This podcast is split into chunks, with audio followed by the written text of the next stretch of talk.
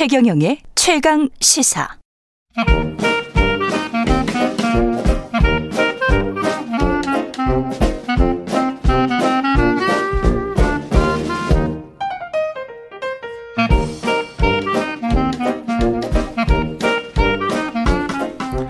네, 최경련의 최강 시사 경제합시다. 월요일은 명쾌한 경제 이야기 해보고 있습니다. 박정호 명지대학교 특임 교수 나와 계십니다. 안녕하세요. 예, 안녕하세요. 예. 요소수 부족 사태 아까 뉴스 언박싱에서도 이야기를 했습니다만 근본적인 원인은 이제 중국에서 요소가 제대로 생산이 안 되고 있는 겁니까? 수출을 안 하고 있는 겁니까?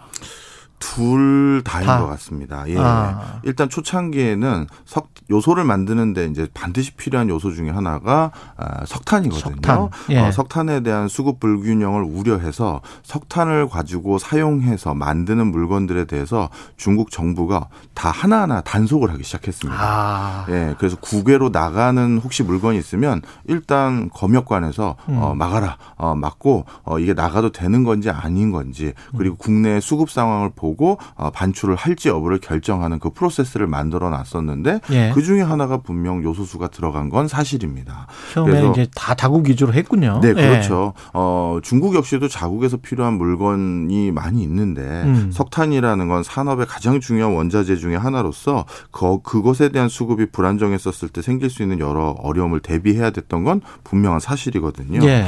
어, 바로 그런 이유 때문에 일단 요소수가 어, 나가지 못하는 이유가 하나 있고요. 예. 하지만 최근 중국 내부에서 전개되고 있는 석탄 시세를 보면 음. 석탄 가격이 다시 급격하게 떨어지기 시작했고요. 예. 이 얘기는 예. 이 얘기는 다시 석탄에 대해서 수급이 좀 어느 정도 숨통이 트였다. 풀렸다. 예, 이렇게 보셔도 과언이 아닐 겁니다.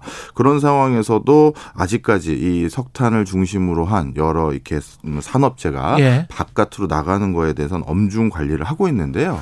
근데 이게 참 공교롭게요. 예. 정말 증거는 없습니다. 다 예. 공교로운 건데 음.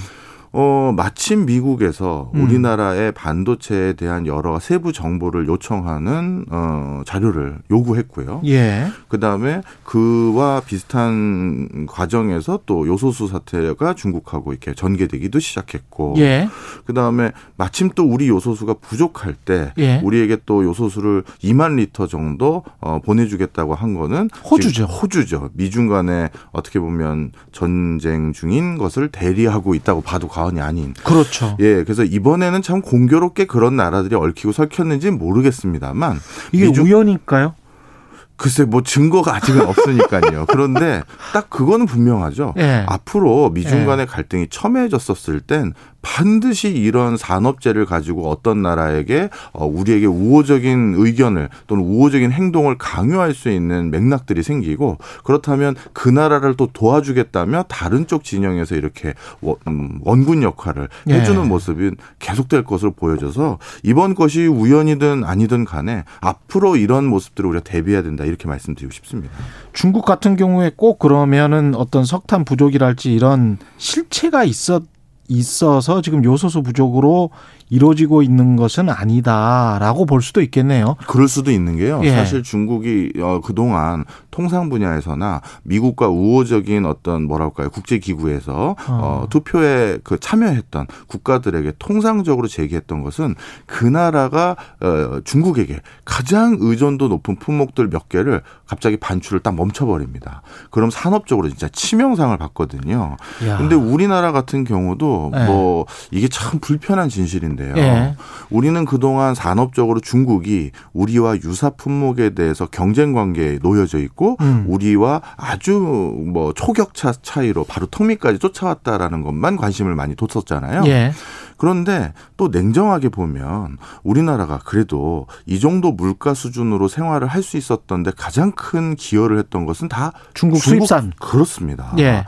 그래서 이런 제가 칼럼을 한 3, 4년 전에 썼던 것도 기억이 나는데요. 음. 아직도 우리가 분식점에서 예. 김밥 한 줄을 그래도 3천 원 내외로 사서 먹을 수 있었던 것은 그 분식점 안에서 일하고 계신 분들의 상당수가 음. 중국계 이런 외국인 근로자분들께서 와서 예. 저가의 노동력을 제공해 줬기 때문도 분명하다. 식자재는 물론이고. 그렇죠. 식자재 물론이고. 예. 자, 그러면 지금 상황을 한번 돌아볼 필요가 있는데요. 우리가 왜 그러면 특정 품목에 대해서 이렇게 중국에 대해서 거의 절대적인 의존지를 보이게 됐느냐. 음. 사실 차량용 요소수를 생산했던 업체들은 우리나라 내부에서도 많이 있었었습니다. 예.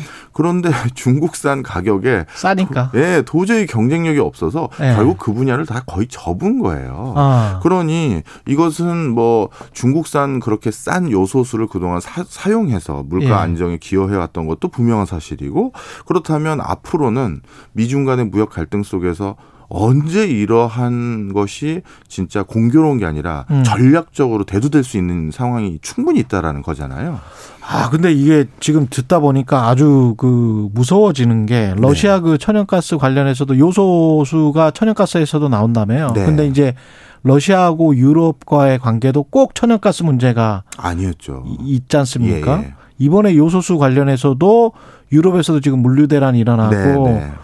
그 러시아에서 뭐 천연가스 이야기 나오고 있는 것들이 중국과 러시아가 지금 혹시 공동으로 유럽과 미국의 우방인 한국과 이런 나라에 메시지를 보내고 있는 거 아닌가 그런 생각도 드네요. 맞습니다. 제가 예. 좀 전에 중, 어, 러시아의 천연가스 문제가 천연가스 문제가 아니야라고 말씀드렸던 그럼요. 이유가 예. 리투아니아와의 그, 그 관- 관계를 놓고 유럽과 예. 갈등이 놓였던 것에 대해서 예. 유럽 전역을 압박하기 위한 수단으로 천연가스 가격 인상이라든가 그렇죠. 그와 관련된 부수제들에 대해서 뭐 강압적인 자세를 취했던 게 분명히 있었었거든요. 예.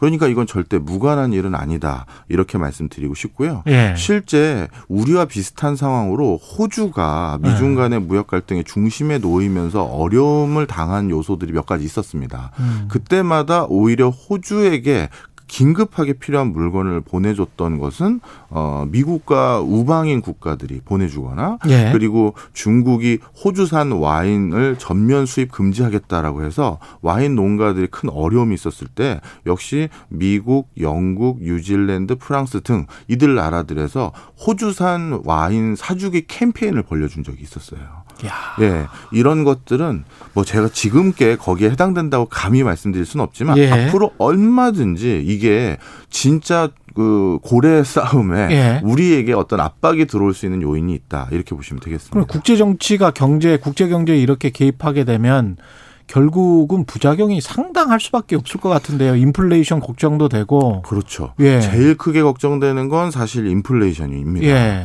그동안 많은 산업 현장은 우리에게 가장 물건을 싸게 조달해 줄 수 있는 사람들을 찾아서 그걸 바탕으로 value chain이 구성되는 게 일반적이었거든요. 그랬죠. 예. 그런데 이제 버젓이 바로 위에 제일 싸게 물건을 주는 사람이 있다 하더라도 음. 언제 어떤 일이 생길지 모른다라는 전략적인 대비 차원에서 예. 그 나라의 의존도를 인위적으로 낮추고 더 비싼 가격에 원거리에 있는 곳에서 요소수 등을 사와야 되는 상황이 생길 수가 있거든요. 아니면 우리가 새로 공장을 만들어서 하든지 그렇죠. 아니면 근데 석탄 산업이나 이런 것도 차츰 주- 줄여나가고 거의 이제 없애버려야 되는 건데 그렇죠. 그것도 그 환경과 관련된 대책도 늦어질 수밖에 없네 그러면. 그럼요. 이렇게 전방적으로 지금 진행해야 되는 사업 스케줄에 대한 우려도 생기고 예. 뭐 인플레이션 우려까지 같이 생기는 거니까 앞으로 더 고, 고심을 해야 되고요. 특히 요소수를 바탕으로 좀 앞으로 우리의 행보를 좀 말씀을 드리면 예. 그 저한테 가끔 이런 소리를 하시더라고요. 아니 요소수가 이렇게 부족한 게 우리나라만입니까? 음. 해외에서는 요소수가 안 부족한가요?라고 물어보시는 분들이 많아요. 그러네요. 예. 자 그런데 이게 참 공교롭게도 전 세계에서 디젤차 비중이 높은 게 우리나라가 높습니다. 아 그래요? 예, 우리나라가 유럽이 안 높습니까? 예, 저 유럽도 디젤 탈 비중이 높아요. 그- 예. 근데 일본은 디젤 차가 거의 없습니다. 예. 예. 근데 우리나라는 지- 디젤 타 디젤 차가 예. 지금 운행하고 있는 승용차 중에서 거의 천만 대 가까운 수준이고요. 아, 어, 승용차 중 천만 대. 승용차랑 이제 승합차도 좀 있죠. 예. 포함이 돼 있죠. 음. 그래서 천만 대 정도 되는데 우리나라는 이 디젤 타- 차에 넣어야 될 요소수를 거의 전량 자동차용은 음. 어, 고순도의 요소수죠. 예. 그거는 중국에 절대적으로 의존을 하고 있는 상황이었고요.